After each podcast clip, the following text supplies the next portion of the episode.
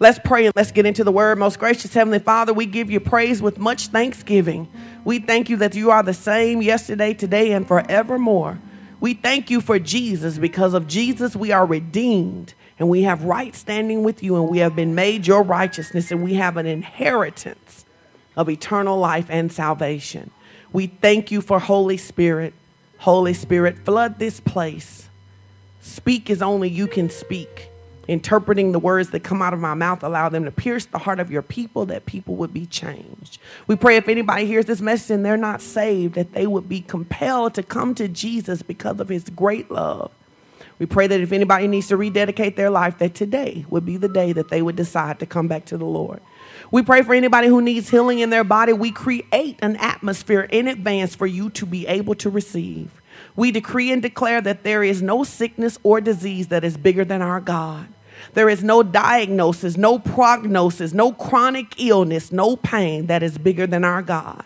And so we lift up Jehovah Rapha in this place and we decree and declare in advance there will be signs, wonders, and miracles because your word cannot return void. We thank you right now. We take a second to thank you for all the miracles we saw in August, God. Lord, we thank you for all of the healings that took place in August, God. We thank you for every neck that was healed, every knee that was healed. We thank you for every back that was healed, every cold that was healed, every diagnosis that was canceled, everybody who got vision back, everybody who got new blood. We thank you and we declare that you're the same God in September that you were in August, and our expectation is great. We expect to see your greatness. We are a people that expect to see your greatness, and you do not disappoint. Who you do not disappoint. You do exceeding abundantly above all that we can ask or think. And so we believe that we receive it in Jesus' name. Amen. Hallelujah. I mean, you know, August was a good month. Hallelujah. August was a good month. We had a lot of testimonies in August. If you were in, in here, here in August and you received some physical healing or some soul healing in your body, pray for her. She need healing. Um, if we, if somebody needs healing, if you received healing in August, just lift your hand up. Lift your hand up. I received healing. God touched my body. Praise the Lord. Look around the room. There's some people. Tell your neighbor, say, there's going to be more. There's going to be more. Say, we declare this is a sickness free zone. Hallelujah. Listen, you got to have an expectation that your God does something. You got to have an expectation that your God does something. Your God is not an idol. Your God is not Buddha. Your God is not a calf. Your God is not your money. Your God is the one true living God, and He does exactly what He says He will. He does. Amen. So we're gonna set a framework because I began teaching this last week that there are four things you absolutely have to believe to be in faith. There are four things that you absolutely have to believe to be in faith. Some of you are gonna fade to me, fade on the message. That's okay, but you need to write these down. There are these four things. If there are only four things things that you learned today, these are the four things you need to learn. There are four things you must have to walk in faith. Number one, you must believe that God is exactly who He says He is. You must believe that God is exactly who, you, who He says He is. Number two, you must believe that God does exactly what He says He does. God does exactly what he says he does. He's not a man that he should lie, nor the son of man that he should repent for anything. He does exactly what he says he does. Amen. Number three, you are. Come on, y'all, the fast class. Number three, I am exactly who he says I am. And number four, I do exactly what he tells me to do. When you live like that, your faith will not fail you. Because you believe that whatever you are able to do, you are only able to do it because of God empowered you to do it. And that God declared that He is who He says He is. He does what He says, what He can do. So whatever He said about you has to be true because He said it. Say, whatever God said about me, must, be true because He said it and he cannot lie. Tell your neighbor, say, God, God. cannot lie. Tell your neighbor, say, you can lie, and you probably do. But God cannot lie. Somebody Google, let me help you. Somebody go, no, no, no, I don't lie. Yes, you do. You're talking to somebody. Sometimes you say, I'm going to call you right back. You don't call him right back. You lied. You can lie, but God does not. God is not a man that he should lie, nor the son of man that he should repent for anything he said. God doesn't make any promise and not keep it. Tell your neighbor, say, God is, a promise keeping God. Tell and turn, turn somebody else, say, God is a promise keeping God. Hallelujah. He is a promise keeping God. And so I want to get into the word today and I want to begin to really get you to get a foundation in the word. And I just, I got to say this because we've had so many testimonies, not just in this church, but from Facebook. We have people who are like, I watched the live, my knees were healed. I watched the live, my feet stopped hurting. I watched the live, my neck was healed. Hallelujah. And then the best testimony, because the greatest miracle is salvation. Yesterday, a lady posted, she said, I thought this was so cute. She had some teenage sons, and, sh- and she had her teenage sons watching the video. And three other boys wanted to come over. And she said, You can come over, but you can't play the game till you watch the video.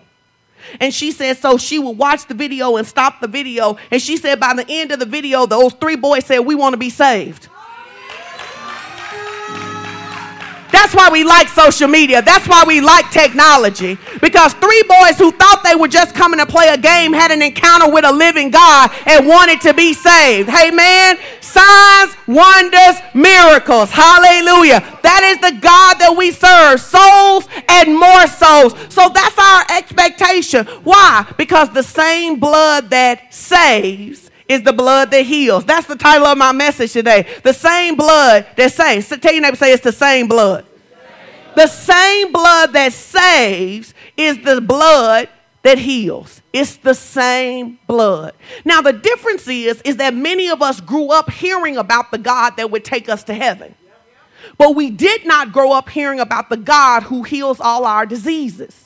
And because we did not grow up hearing that, we don't have faith for that. But tell your neighbor, say, just because you didn't grow up hearing it doesn't mean you can't believe it. Believing is a choice. Believing is a choice. I was talking to a lady the other day, and she said that she had listened to our message about one of the early messages about healing, and she went to the doctor and she got a bad report. And she said, while the doctor was telling her what was wrong with her, she kept saying, No, it's not. No, it's not. That's not. I'm healed. No, it's not. No, it's not. No, it's not. Now, to the doctor, she looked crazy. She said, They said, You're just in denial. She said, No, I'm not in denial. I'm just saying that there's a word higher than your word. There is a word that's higher than your word. And she told me, they said, you're going to have to have surgery. You're go- you've got this problem with your stomach. You're going to have to have a bag for the rest of your life. And she said that she, they kept her in the hospital for a while. And then they started coming in and saying, we're not sure how, but this problem in your stomach is healing itself. She said, I told you I was healed. So I want to lay some things for you in, in, this, in, in this discussion about healing. Say, because we have a healer, his name is Jehovah Rapha. It's one of the reasons I try to get you to talk. You shouldn't go to a church where you can't talk. I don't mean have sidebar conversations with your friend about what you did last night, but you shouldn't go to a church where it grieves you to say what God has already said about your situation. Amen? And so, anyway, I think it's important because sometimes when we pray for healing, healing occurs instantaneously. We prayed for a lady. Well, a lady laid hands on herself. She had some neck problems. She had been had those neck problems for 12 years. She had got hit in a head-on collision. She had been in pain for 12 years. She prayed. She laid hands on herself. We didn't lay hands on her. It was on Facebook. She laid hands on herself, and God healed her neck. That was instantaneous. She was instantaneously healed. Say instantaneously. But then on that same call, Chandra was on that call who leads prayer. She said she prayed for her knees. And when she prayed for her knees, something didn't immediately happen. But she didn't let go of her faith. Tell your neighbor, don't let go of your faith. And when she woke up the next morning, the pain that she went to bed with wasn't there anymore. You understand? See, I need you to understand that the reason that many people do not manifest healing is not because God doesn't heal you, it's because you judge your healing by what you feel instead of what He said. We walk by faith, not by sight. So we expect. So I was looking for an illustration. Um, I'm gonna give it, but I want to say this to you. One of the biggest challenges for the body of Christ and I don't mean this in any shade or any insult. The Bible says, judge yourself lest you be judged. So I'm not here to judge you because I don't know what you do at home, but you can judge yourself. One of the challenges for most believers is that you don't love the word. You don't love the word. You love music. You love entertainment. You love the benefits of the word, but you don't love the word. And because you don't love the word, it's the thing that the enemy can steal from you with ease. Because it is not important to you to keep the word before your eyes, in your ears, and in your heart, so that when the enemy tries to present something different, you can walk it out. So if you are going to experience and maintain healing, experience and maintain healing, you must love the word. You must love the word. Tell your neighbor, say, You must love the word. How many of you love Jesus? If you love Jesus, you love the word. The Bible says that Jesus is the word manifested. So you've already proven that you can love the word. Jesus is the word. So you must learn to love the word. You must give your attention to the word. Think about what gets your attention during the work, the week, work week. What gets your attention? How much time do you give to the word? Because the level of attention that you give to the word is going to determine your victory. Tell your neighbor, say, the level of attention you give to the word will determine your victory. Okay, so listen, I want to just tell you this story. So I had like several people, and they were just I, like I ministered to a lot of people about healing this week, right? And I think that this is important because I want you to really understand how to be able to keep what God gives you. I want you to be able to keep it. I don't want you to have to be in church to be free. I don't want you to have to be in church to be pain free. I don't want you to have to be in church. I want you to learn how to take the presence and power of God with you right? And so I was talking to at least 15 people this week. I told the same story. In fact, I told it so many times that I started copying and pasting it so I didn't have to write it each time, okay? And here's what I said I have no sickness, no sickness has been diagnosed to my body. I do not have a bad report from the doctor. Nothing, right? I'm still recovering from a little injury in my back, but I don't have anything that they say I'm gonna have for the rest of my life. But yet, I spend a minimum of three hours a day listening to word about healing. I don't have, they ain't said nothing was wrong with me. But I spend three hours a day listening to the word. They've said something is wrong with you, but you ain't got 15 minutes. And I'm telling you this because it's the only way you're gonna grow up. Listen, well, how do how do how do I spend three hours in the word. You got three hours. I, listen, some of y'all my Facebook friends, and y'all talk about how hard y'all work, but you post as much as I do, and I work for myself. So if you got time to post and read them posts, you funny, you hilarious, you know every meme. You watched Aretha whole wedding funeral. You watched her whole funeral. You know everything that happened in her funeral, but you don't have 15 minutes for the word. And that's why the enemy is able to steal the promises of God from you. That's why he's able to wear you out. The Bible says, since the days of John the Baptist, the kingdom of God suffereth violence, and the violent take it by force. That means that the, the promises of healing, they are a free gift, but the enemy stands in between me and the free gift. So, in order for me to get the free gift, there's got to be some force to my faith. There's got to be some force to my faith. So, if I was sick in my body, this always baffles me. Pastor Ellen will tell you I have said this for 17, 18 years. I cannot imagine why somebody who is sick in their body or in their mind has anything more important to do than hear the word. I, I, I, I, have tried to sit on every side of the issue to understand how a new television show, how a Netflix series, how what's going on at a family reunion. I have tried to understand how that could be more important than the word that is life. And all I can figure is that you don't really believe that this is life. You don't take God seriously. You don't take him seriously.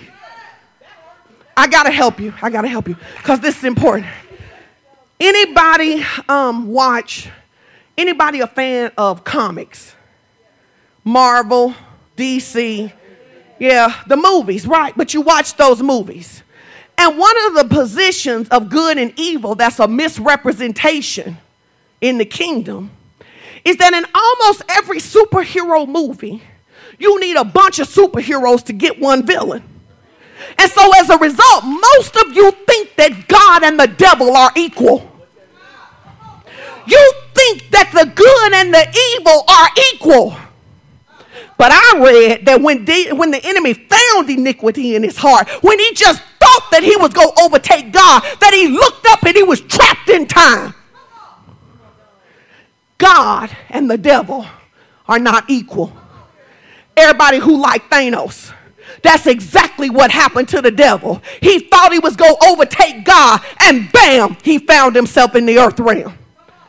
You have got to reprogram your thinking because if you think that the devil is as big as your God, the devil will keep wearing you out. We used to teach our kids this in children's church. We serve a big, big, big, big God a great, great, great, great, great big God. And there's a itty bitty devil. No, no, because your, your faith ain't on that yet. Because you think your diagnosis is bigger than your God. You think your credit problems are bigger than your God. You think your heartbreak, your molestation, your betrayal, you think it's bigger than your God. But I came to tell you, we serve a great, great, great, great, great big God, and it's a itty bitty devil.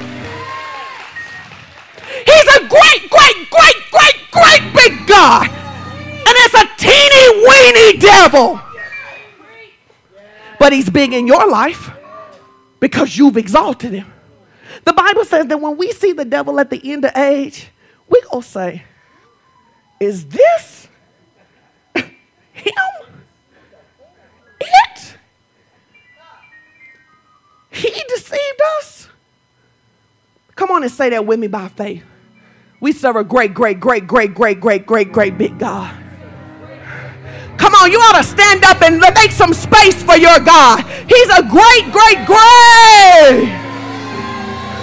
He's a great big God. No, he's a great big God. He's a great big God. He's bigger than cancer. He's bigger than HIV. He's bigger than an autoimmune deficiency. He's bigger than lupus. He's bigger than whatever your issue is. He is bigger than that because he's a great, great, great, great, great big God.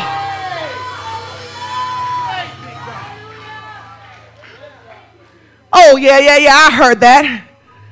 He's bigger than your need for mar- marijuana. He's a great, great, great big God. You think getting high is peace is false peace. That's why you got to do it again. It doesn't last. He's a great, great, great, great, great big God. He's bigger than that wine you think you need every night. no, I'm trying to help you. He's bigger than that, that wine that you think you need every night. You ain't Olivia Pope. You don't need no wine to fix nothing. No, no, I'm not telling you you can't drink. I'm telling you that if you need it, you've made it your God. Because whatever you need is your God. He's bigger than that lust that calls you at three o'clock in the morning. I'm a witness. He'll keep you if you want to be kept. But you got to want to be kept. No, he's bigger than. He's bigger than your heartbreak. He's bigger than your rejection. He's bigger than tumors. Yes, I see tumors drying up in the name of Jesus. He's bigger than your tumors. He's bigger than your tumor. In fact, that tumor don't even belong to you. It's from the devil.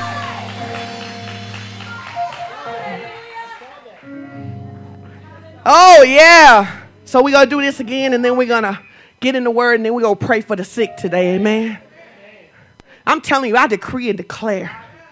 People go come from all over the world to 2737 North Old Wire Road because a virtue of healing is flowing from this place.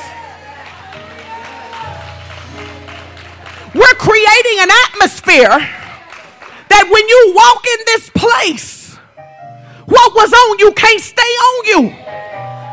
You may come sad, but you can't stay sad. You may come bound, but you can't stay bound. You may come broken, but you can't stay broken because God is here.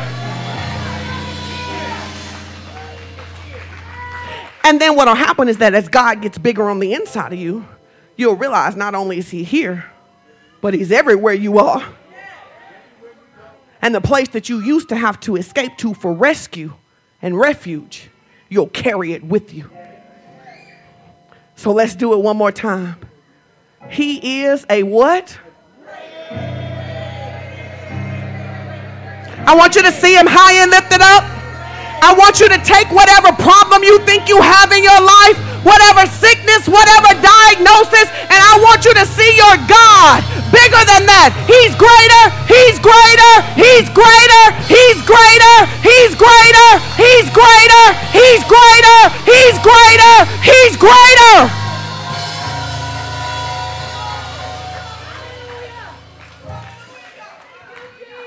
And the other one is so insignificant, we ain't gonna even mention it. Because he's a great, great, great big God. Take us to your seat. Somebody asked me, they said, How do you start this hype? I believe this book.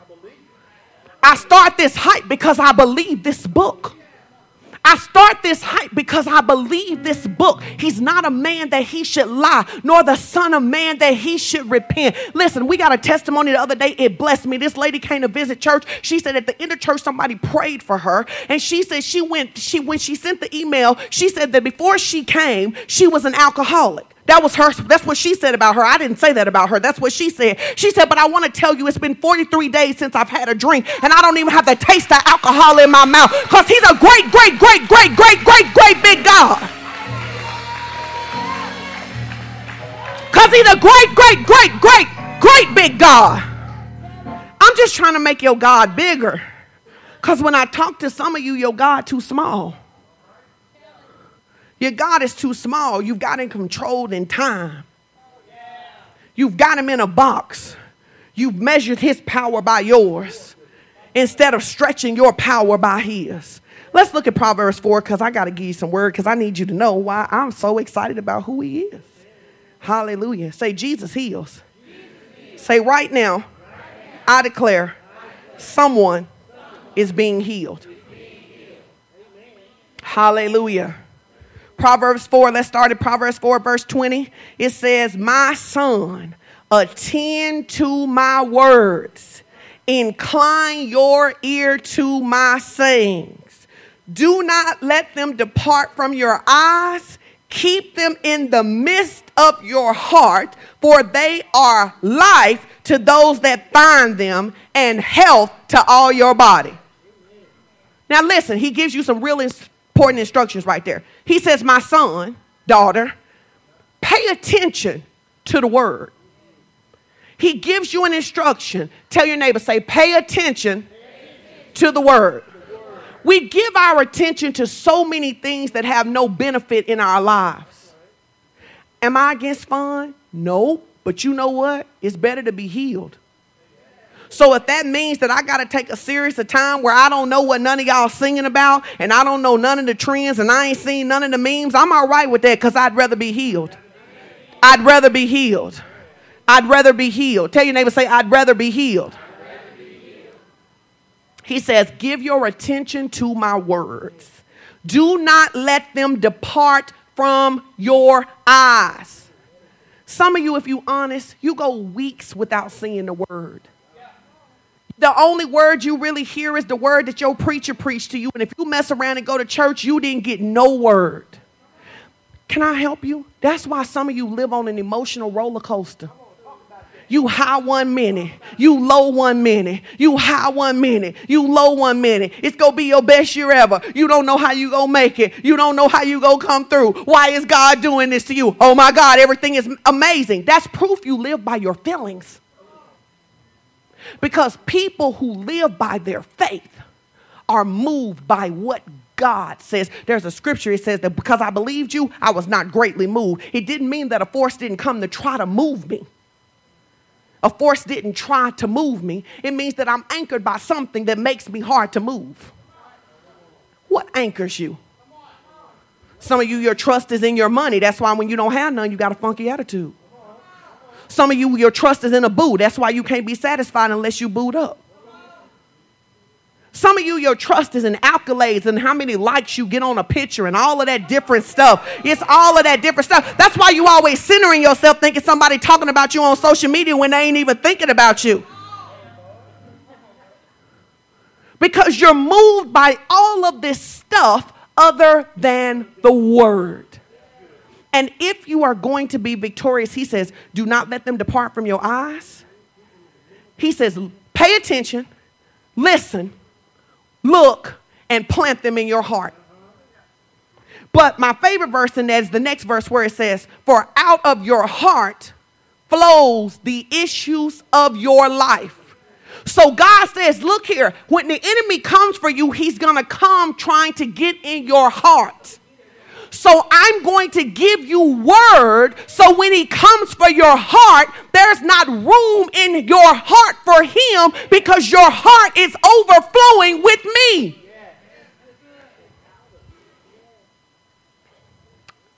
God has given us divine medicine. It is the word of God. The word is life. Tell your neighbor, say, the word is life. Turn to Exodus 23 and 25 because I want you to know that you can trust him as healer. Exodus 23 and 25. Listen, I say the same thing every week. Guys, I know it gets kind of hot in here. Hell's going to be hotter. So anytime you think about how hot it is, just remember hell's going to be hotter and just shake it on off. And I, this is important. I think, see, if you can't anchor yourself in heat, you can't anchor yourself in pain. If a little heat will keep you from focusing, then pain will keep you from doing a whole lot of focusing. You've got to learn to set your attention. To set your attention. That's why in this church, one of the things we say all the time, we say, What did God say? What did God say? What did God say about your eyes? What did God say about your ears? What did God say about you having a baby? What did God say about your promotion? What did God say about your marriage? But the truth of it is, is that if you don't give attention to the word, you don't know what God said. So you have to live by signs. Some of you didn't figure out they didn't want you till they broke up with you because you have to live by signs. So you didn't know till they broke up with you and posted a picture that they was engaged to somebody else. But if you had listened to the word on the inside of you, you would have known before they took you down through there. I was talking to a young man the other day. He said that he was working at a job and he was getting promoted really, really fast because he was accelerating. And he said he would pray every morning on the way to work. And he said the Lord began to tell him that there are some people on your team that are plotting against you and they want to they want to take you down. He said he worked in a he worked in a company that had three buildings on a compound. He said he would be sitting at his desk and the Lord would say, Go to building A to room 15 oh such and such, and they will be meeting on the other side, and he would record the meetings that they had. So when they tried to come and get him, he just slid the recorder on there and then went on to the EEOC and then got a salary four times his salary for years because of how they plotted for him. See, that's the kind of stuff God will do. God will let you know your enemies are plotting before they even show up. Well, that's Bible. The Bible said that when they were coming against Eli- eh, the Israel, that Elijah would go into the king's bedchamber and find out where the enemies were coming and then tell the army what to do. I just want to tell you though, you don't get that kind of access watching Ratchet TV all day. You know who the baby father is. You know what the housewives are doing. You know what's hot in love and hip hop. You have watched Insecure, Power. I, I, ain't talking about watching one of them. Some of you watch all of them. Every show I named, you know something about it. You know something about it because you don't give your attention to the word. Amen. Say, I choose to give my attention to the word. Why is this so important? Here's why it's so important. When we lay hands on the sick, we know they recover. Not because we so great, but because of them four things we told you about that God is exactly who He says He is, and He does exactly who He says He's going to do, and that we are exactly who He says we are, and so we do exactly what He tells us to do. So we don't lay hands on the sick because we think we got any supernatural power apart from Him. We lay hands on the sick because that's our part, so He can do His part. And there are literally people who come in this building or watch this broadcast, and you get healed, but you don't have enough word to keep the enemy from taking what God gave you. Tell your neighbor, say, give your attention to the word. I want you to tell your neighbor this. Say, hey, neighbor, if your Bible is boring, you're reading it wrong. Now, if your Bible is boring, you're reading it wrong. It's all kind of stories in here that's better than any Marvel movie that they ever made, baby. It's all kind of supernatural feats. Do you know that one time Joshua was in a war? And he was warring against the enemies. And he said god i don't need the sun to go down until i defeat all of these enemies. And so god held the sun in the same spot in the sky until he defeated all of his enemies. And you don't think god can heal seasonal allergies? He held the sun. He said i need the sun to stand still because i don't want to come back and fight them tomorrow the sun is standing still over some of your situations so you don't have to fight it again tomorrow. You just got to decide you're willing to go through the fight. Exodus 23 and 25. It says, Worship the Lord your God, and his blessing will be on your food and your water, and I will take sickness from among you. Exodus 23 and 25. I will take sickness from among you. So if he's the one taking sickness, he can't be the one giving sickness. If he's the one taking sickness, he can't be the one giving sickness. In fact, this dumb theology has existed since the Pharisees. When Jesus would heal people, they would say dumb stuff like, He's healing by the devil. Because you think your God is so small that he can't heal. And so if somebody getting healed, it's got to be a trick or a demonic power. You serve the wrong God. Jehovah Rapha is his name. He heals the sick. Hallelujah. Say, The Lord is taking sickness from among me. Let's look at Psalms 103. Psalms 103. Y'all all right? Shout, I'm healed. Even in this service, as you receive a word, some of you may receive a word about healing. You ought to be able to touch something in your body that you couldn't touch before, move before, and you ought to expect healing because, in truth, you don't need us to actually lay our hands on you. You just need to be in an atmosphere of faith. Can I, can I submit to you that one of the biggest tricks of the enemy, can, can, I, I just want to expose the enemy to you because I got five kids, okay? One of the biggest tricks of the enemy is to give your kid a little fever on Sunday morning to get you to stay at home. But I read in the Bible that he brought, that they brought the sick to him. They brought the sick to him. I cannot tell you how many times my body has been racked with pain. And I would say, but if I could just get to church with the corporate anointing of the believers and somebody begin to talk about how great he is, they would take, listen, I had a situation in my life where after one of my kids, I ended up with allergies because when you have babies, your nose does all this stuff and it takes time to fix it back, right? The people will tell you, I would not be able to breathe until I came to church. And the whole time I was in church, I would be able to breathe. And as soon as I would get back to my car, I wouldn't be able to breathe. And I went, wait a minute, now this don't make sense. Now, if I can breathe in church, then I can breathe out of church. The problem was is that in the church I was saturated with his healing but at home, I was saturated with not being able to breathe. I was consumed with not being able to breathe. I was consumed with how bad my head hurt. I was consumed with it. Some of you cannot see your healing because you're more consumed with what you feel than what God said. But I'm a witness. If you will lift up your eyes to the hills from which cometh your help.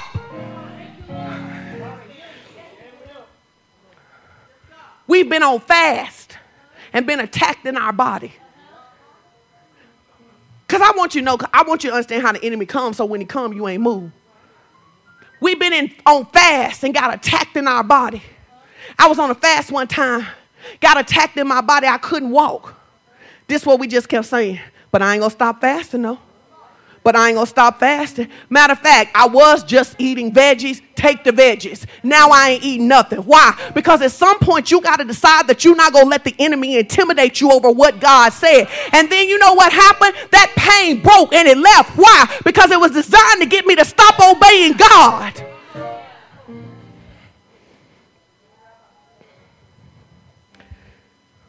Psalms 103. I'm just trying to get you to understand it really is that serious.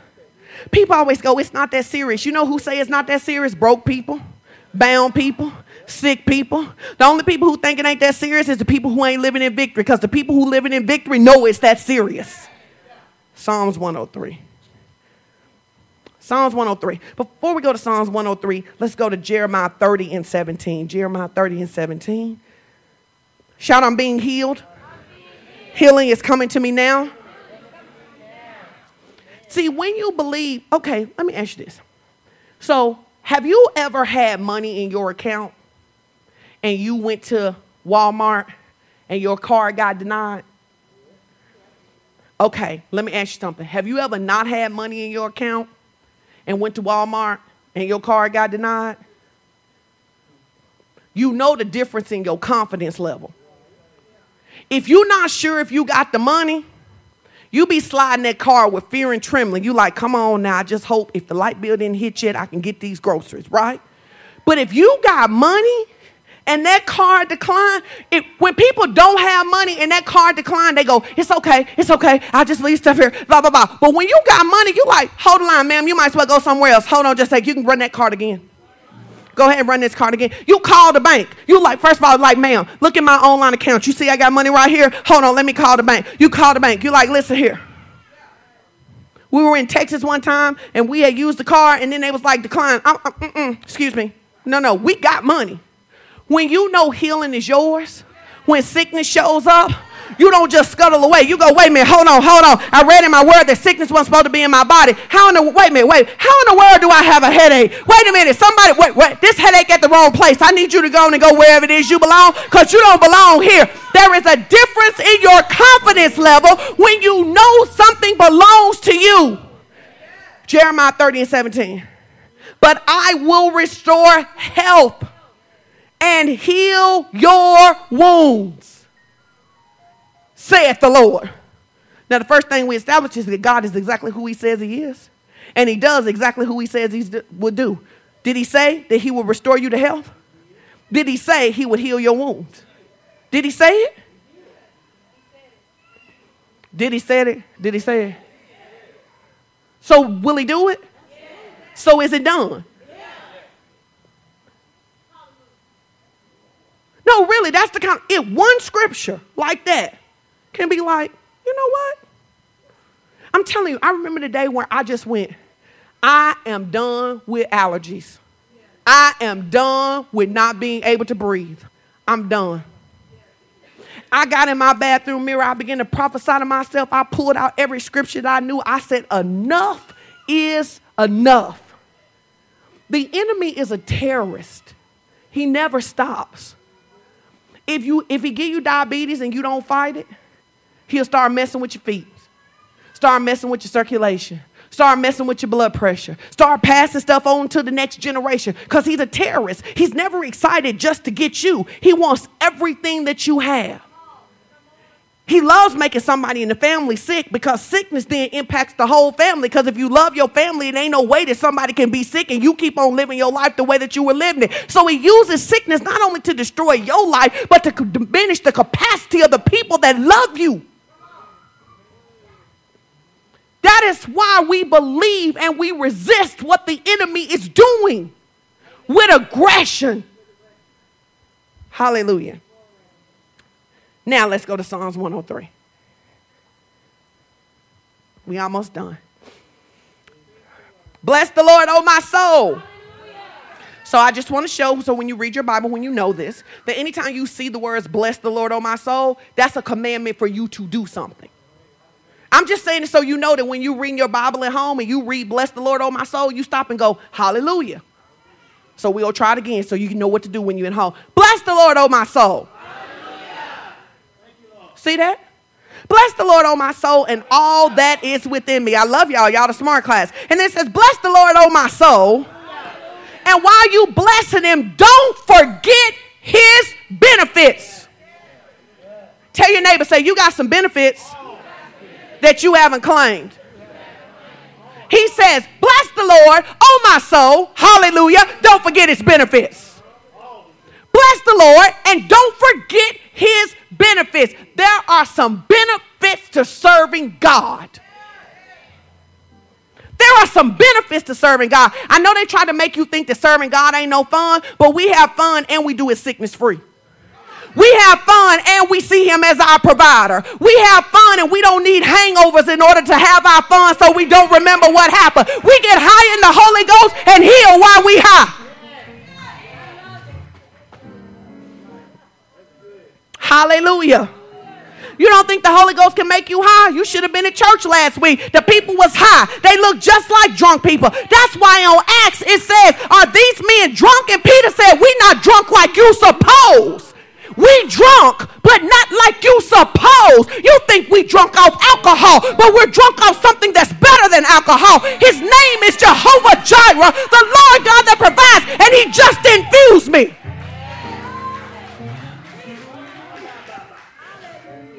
Listen, I get it, I get it, I know. Some of you grew up like me. I grew up in a Baptist church. It's always important for me to tell that because I think it's important to understand. If you grew up COGIC, you don't understand the struggles that people who grew up conservatively have with breaking free. Because you grew up in a, re- in a place where breaking free was just what people did. But if you grew up in a church where didn't nobody never shout, if you grew up in a church where didn't nobody never get healed, then you got a lot of undigging to do to get to this point. But I can remember when I started going to Zion Temple Church of God in Christ. And I can remember that I felt something different in that church that I had not felt in another church. I love the fact that little babies and old people alike, it would be a mother who looked 90, who looked like she couldn't barely walk, but they start talking about Jesus, and you find out mother had better footwork than a 17 year old. Because even though she was old, she had had enough testimonies with God, and whenever she heard about God, she got quickened in her body. I'm always concerned about believers who don't don't nothing happen to you. Somebody say Jesus and don't nothing happen. Somebody say God is good and don't nothing happen. Somebody say he's a healer and don't nothing happen. Somebody say he got saved and don't nothing happen. Somebody share a testimony and don't nothing happen. I read in my Bible that he will quicken your mortal body. The same spirit that raised Jesus from the dead. Y'all making me preach too hard. You're making me preach too hard. I shouldn't have to preach this hard to you to convince you that Jesus is real.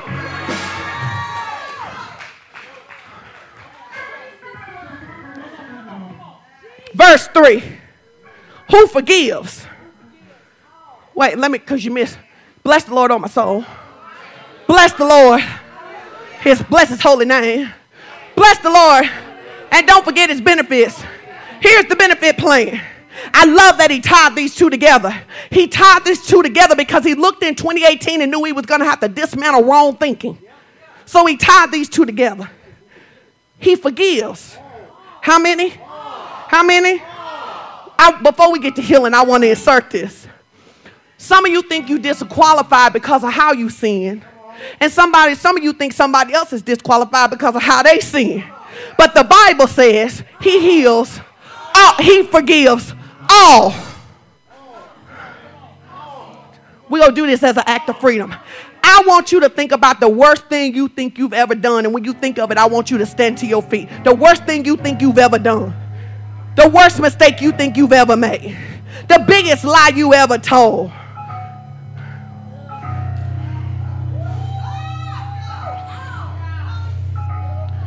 And I want you to look at me. Look at me for a second. And I want you to know that thing you're thinking about, that too. All, all, that too, that too, that too, that too, that too, that lie, that cheating, that fornicating, that stealing, that too, that too. He heals all. He forgives all.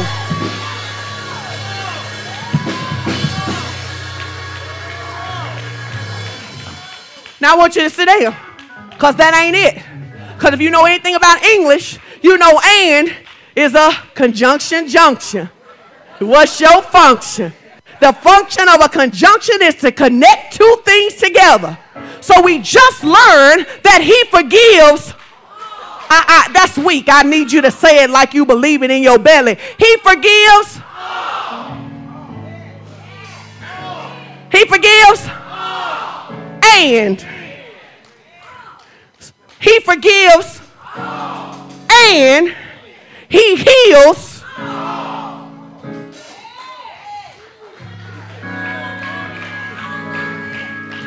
I need you to think about the worst diagnosis you ever heard of.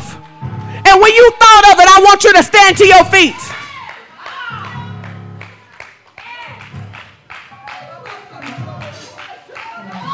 No, go ahead and stand to your feet. Cancer of the brain, cancer in your liver, cancer in your pancreas. That too. I want you to think about every the worst stories you've ever heard of. I want you to think about somebody crippled up in their body, somebody with tuberculosis, somebody with no eyeballs, and I want you to shout, "Oh!"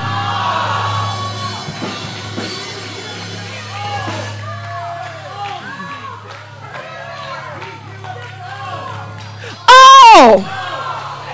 Disqualifying your disease. Stop disqualifying your situation. Oh, that too. You know that thing you just thought about? That too. Well, Pastor Sean, I ain't never seen nobody get healed from it. Still all.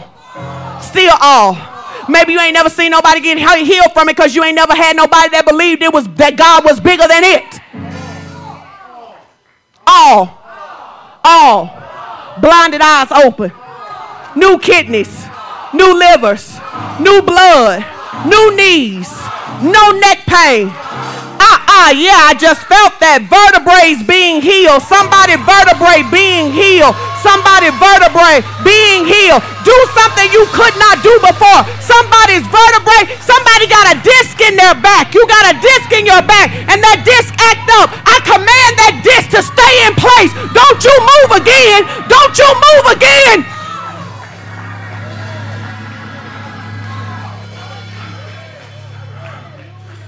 Who got a back problem? Who got a back problem? Yeah, I'm not going to touch you because you need to know I ain't the healer. I'm not the healer. I just trust him. Touch yourself. The Bible says, lay hands on the sick. You the sick, lay hands on yourself. Lay hands on yourself. Don't lay hands on yourself as your regular self. Lay hands on yourself as somebody that carries the presence of God. Lay hands on yourself as somebody who is a spirit filled, born again believer. Lay hands on yourself as somebody who believes that God is a healer. Now tell your body, don't ask it, tell your body.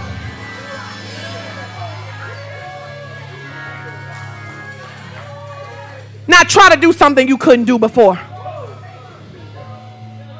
Test your body. See, faith tests the body. He told the man, he said, pick up your bed and walk. The man had to pick up his bed in order to get the healing. Test your body.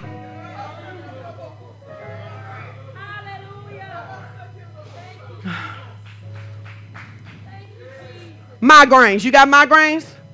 Migraines. Lift your hand. You got migraines? Migraines don't belong to you. They don't belong to you. You did not receive them from your father. Even if you got them generationally, they do not belong to you. Give them back. Here is how you give them back. I was listening to a guy preach the other day because I told you I listened to about three hours of healing every day. And he said, You know, one of the biggest mistakes that we make is that we pray for healing when if you watch Jesus, he always commanded sickness to leave. He commanded sickness to leave. Lay hands on your head and command the spirit of infirmity to go. Why? Because I need you to know what to do. I need you to know that in the same way that I can take this Bible, preach myself happy, raise my faith, and lay my hands on myself, you can too. Because the truth of it is, is that masses are coming. I can't lay hands all on them. I need y'all to be able to lay hands too. I, I, am not, I'm, I'm, I'm not going to be the one up in here while y'all going to eat, still here laying hands on people, me and five intercessors. Everybody in this church to know how to release the power, release the fire, because I, the, wait, wait, wait. Somebody said, can we do that? Yeah, uh, yes, we can. Dora said, can you do that? Yes, we can. Go ahead and go to Mark 16. Some of you need to give your life to Jesus. We're going to give you an opportunity to do that in a second. Because your, your first mistake is that you got saved because you was afraid you was going to hell. You need to give your life to Jesus. Your life. Not just what's going to happen to you when you go to heaven. You need to give your life to Jesus. But I'm going to give you a chance to think about that. Because for those of you who say, Mark 16, verse 15, he says, Go ye into all the world and preach the gospel to every creature. Now, this is what the traditional church has done really good. We get that we're supposed to preach. We're supposed to preach the gospel. Except it says, He that believes and is baptized shall be saved. We even believe we're supposed to be baptized. But then it says, and these, what? These signs shall follow them that believe. It says, in my name, they shall cast out devils cast out devils. I know you newfangled American people don't believe in demons. I know you think that everything is a medical diagnosis. I know you think all of it is D is the is the, but but but you got a mental problem because a devil messed with you first. Now you may have a mindset where that thing has set up, but anxiety is a spirit. I'm not saying you a spirit. I'm not saying you're a demon, but I'm saying that you can have trauma that happens to you in your life that opens the door for anxiety, for demonic attack, for depression, for suicidal thoughts, for all of those things. And because you have been that way so long, you think it's you. You have been that way so long that you think it's you. Yeah, okay. I'm going to tell y'all a testimony. Have a seat. Let me tell you this testimony. Because I'm going to help some of you. Because some of you have not been able to get free because the thing that's on you, you think is your personality. You think God made you that way. God didn't make you way that way. The trauma that happened to you made you that way. So I'm gonna tell this story. You know, I have to tell my business a lot. I don't, I don't, I don't even, I, am a little jealous of the preachers who get to preach and don't never have to tell their business. But that ain't my story. I always have to tell my business, so I'm gonna help you. So, you've heard me tell this story. When I was 15, 15 and a half, I had a boyfriend I thought I was gonna marry. We was gonna live happily ever after. That was perfect, my dream. We broke up, he broke my heart. Right after we broke up, I had a conversation with my father. Anybody who's ever heard me talk about my father, my father was a rolling stone. My father says to me, he says, it's two types of people in the world those that play and those that get played. You just got played. But if you let me help you, I can teach you not to get played again.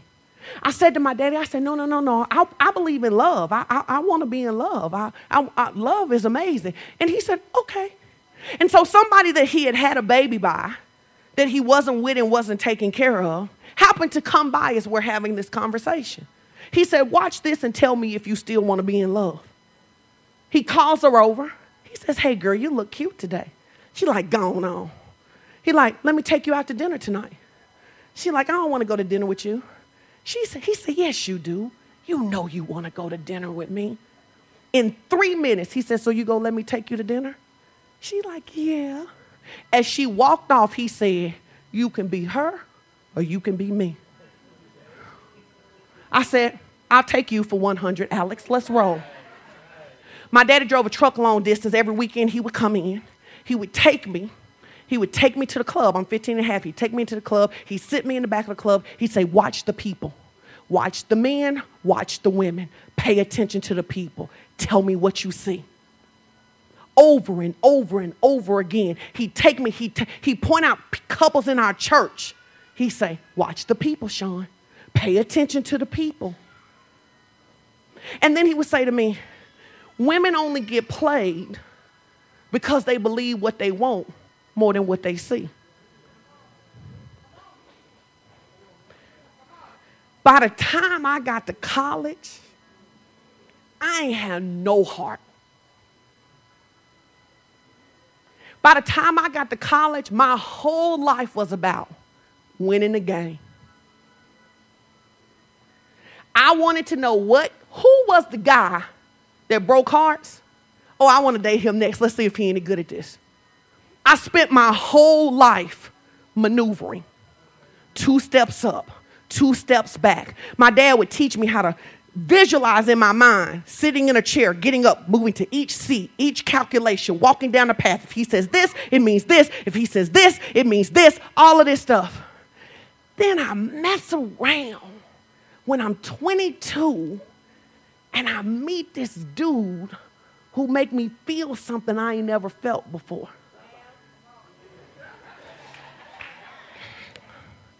Now I got a problem because I'm in love, but I'm still calculating. Every move I ever make in that relationship is a calculation. Everything's very intentional. My dad coaching me up. Oh, you think you really like him? Oh, if you think you really like him, listen here, little mama, let me tell you what you got to do because you can't get played in this. Right? He like, you got that braille, we don't get played. So one day, Pastor Edwin and I, we're talking. And he says to me, We're on a date. He's not Pastor Edwin then, so y'all don't have to judge him, okay? He wasn't a pastor. He says to me, Now he's been coming to see me every weekend. He says to me, I'm not really interested in a serious relationship. You know, I just want to date. And I say to him, which would turn out to be the magic phrase because he had never heard this phrase before. I said, I'm cool with that. I'm the kind of girl, if you tell me what the game is, I can play whatever game you want to play. Well, we went on and had a great day. And then, because he was fancy, he had a phone in his car when in the 90s. And when he got on the road, he called me and he said, he said, I want you to be my girlfriend. I was like, but I thought that you, oh, but good, because I want to be your girlfriend. Cool, right? Even our proposal works like this. Even our proposal is maneuvering. He says, if I were to ask you to marry me, what would you say? I say, well, if you were to ask and you had a real ring, I would say yes. So a few weeks later, he sets a ring out. He says, I want to marry you for real. I said, cool, I want to marry you for real. Calculating, calculating, everything calculating. It took me years to realize that I couldn't have real intimacy because I was always calculating. I was always trying not to be that 15 year old girl crying again. I'm telling you something. I'm trying to help. I'm not just talking, I'm trying to help you with your situation. I had calculated so long, I didn't remember before I did. Everything was a calculation for me. It's the, tr- the reality of it is, it's the reason that very few people ever could hurt me. Because you couldn't even get close enough to hurt me. You would think you was my friend, but I always had space. Baby, I always, you, you could act whatever kind of fool you want to. I knew you had that capacity in you. One day, two or three years ago, Nigel takes pictures. Nigel is married to Chris. Now, first of all, there's some other people that over the years God started to use to try to break those things off my life. Tamara was one of them, because Tamara gonna make you hug her. She gonna make you hug her. Chris, Chris gonna make you know it's okay to cry, and crying don't mean you a punk. Listen, uh, for years, Chris would say, she would go, Mom, crying doesn't make you a punk. And I go, Yes, it does. Yeah. If you're crying, you're a punk.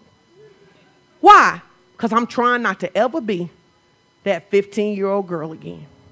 Anyway, long story short, Valley always takes pictures. We happen to be somewhere one time. Valley gets a picture of me laying my head on Pastor Edwin's shoulder. And he goes, Oh, wow, that's really cool. I've never seen that. I'm like, What? He was like, I've never seen you be affectionate toward him. I'm like, I'm affectionate all the time. The people at the table, like, No, you're not. I'm like, No, that's not true. Like, like, I hug him all the time. He like, no, you hit me all the time. You hit me. That's how you show your love. I was I was stuck showing my love like the eighth grade. You know you like somebody. That's how you show you like them. So anyway, when Pastor Elwin taught unoffended, unoffendable, okay, that series wrecked my life. Listen, the first two minutes in, I wanted to take my purse and go to brunch. I was like, listen here, I ain't really signed up for all of this right here. I ain't come here for all this. I thought they was gonna get delivered. I thought I was delivered. And this is what the Lord said to me, because if you've been married any length of time, you done had challenges and things that injure you, right? And the Lord said, You think I want to heal you who married Edwin? He said, I'm trying to heal 15 year old you. He said, because you was broken when you showed up. Now, my broken is more calculated than yours.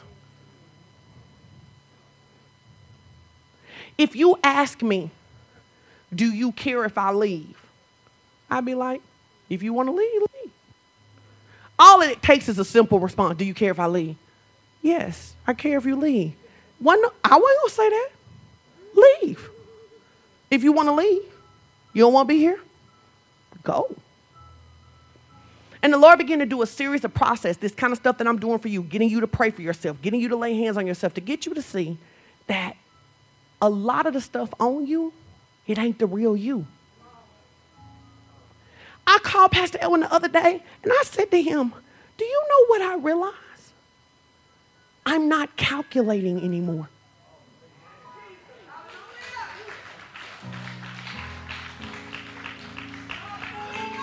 From 15 to August 28, when I was 46, for 31 years, I spent my life calculating moves.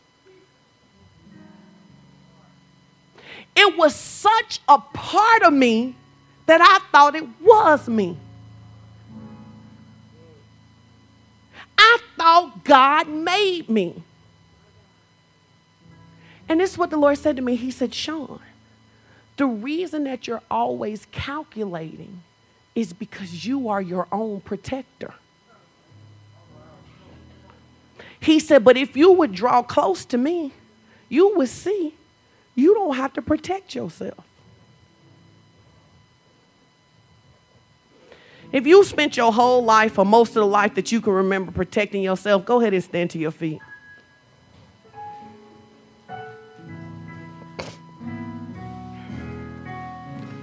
Can I have some water?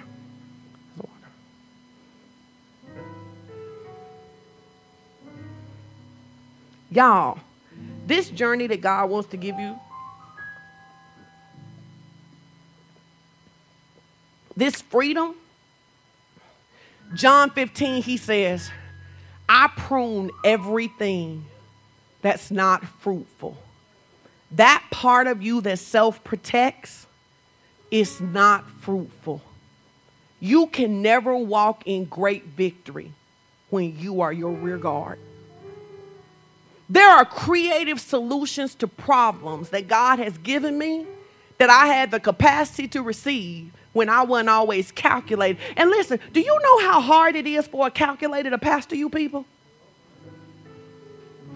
Do you can you can you imagine how how much of my brain power it take it took to be like what does she really want from me? Does she really want to be my friend or does she just want something from me? Why do they really want to come to dinner with us? Do they really care about us or are they just hoping we go pick up the tab? What do they really want? Do you know what it's like to try to pastor a church and have to constantly watch all the people? I realize this, real talk. If you've ever seen me pray late in the past, I don't pray with my eyes closed. Know why? I got to be to watch you while I pray. God set me free from that.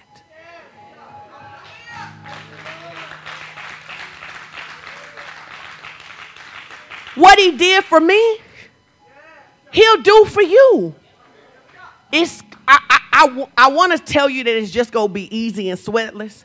What I'll tell you is that on the other side of it, you'll be glad you did it. But I'm pretty sure that when he was pulling back them layers, especially in the month of May, I'm pretty sure I cried every day of May. He'd be like, This is what the Lord told me. He said, um, Give me what's behind the stories you're willing to tell everybody.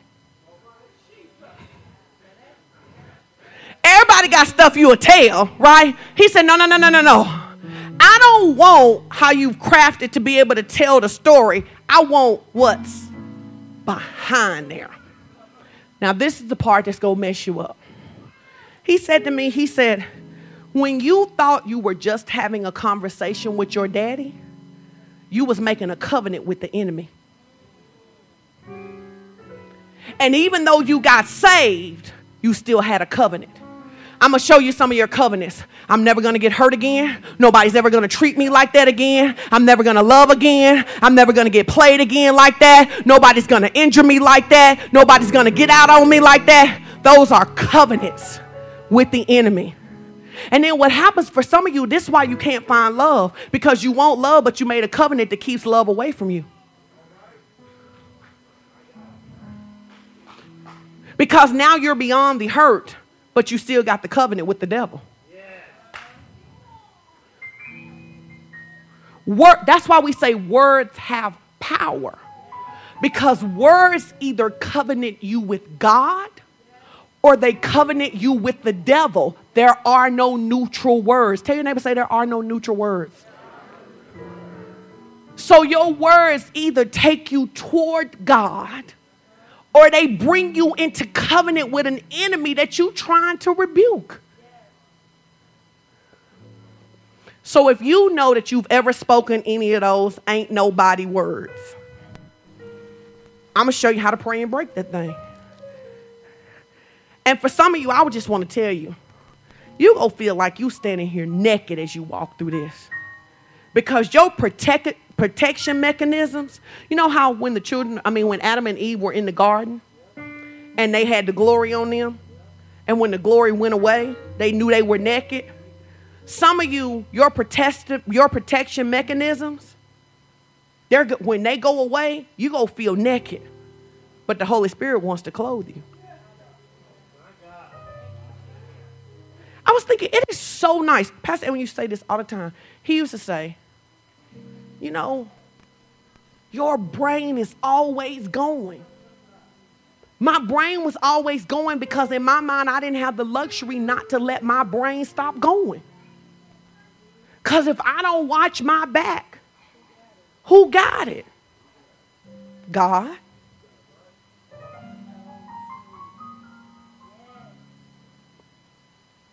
Oh, Y'all go get mad at me. Some of you go get mad at me. But that myth of that strong black woman, nothing will bring you into more covenant with the enemy than that thing.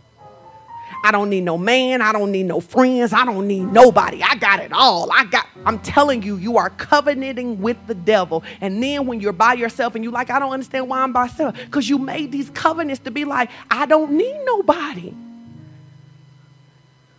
Chris, I get it. It is not weakness to need people. You're designed to need people. You designed to need people.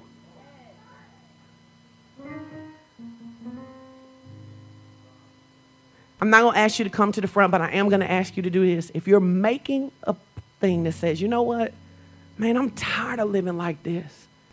I've been calculating, protecting, defending. Because let me tell you something, you the kind of people who you cut people off quick if you even think they doing anything to you. Babe, I can cut you off and still be talking to you all the time. Hey, girl, you don't even know. Babe, I done cut you so far off. God want to set you free from that. My expectation is from God. The enemy tried to torment. He was like, well, what you to do if somebody stab you in the back? And I just said, well, I guess God go heal my back since he the one got it. But I ain't living like this no more. Some of your migraines, some of your headaches, it's because you're trying to manage your own life. Some of them stomach issues you have, it's because you're trying to manage your own life. You got ulcers because you're trying to manage your own life. That's what I meant when I said some of you need to give your life to the Lord today. You've accepted Jesus as your personal Savior, but you need to give your life to the Lord. If you're saying, you know what, God, man, I'm so tired of carrying this weight that people can't even see on me. I'm tired of all of the brokenness. I'm tired of all of this. As an act of faith and a public declaration, I just want you to step into the aisle. Wait, it's just a step to say, I'm leaving the old behind. I'm giving God my life. I'm giving God my life. I'm done with this. I don't want to be bound no more. I don't want to be responsible for protecting myself anymore. Some of you, your bodies will immediately heal because of this. Some of the things that the doctor can't diagnose, he can't diagnose because there's nothing medically wrong with you. It's a spiritual issue. It is the weight of carrying your own life. So one of the things we you know that we do in church and we both do it in the counseling realm. So I want you to take all that self-reliance that you have because that's really what it is. It's a spirit of self-reliance, which also breeds a spirit of pride a lot of self reliant people, if you're honest, you're extremely prideful. It's why you don't ask for help. It's why you're stubborn. It's why you're rebellious. Because people who watch their own back can't really take anybody's word over to themselves, even God's.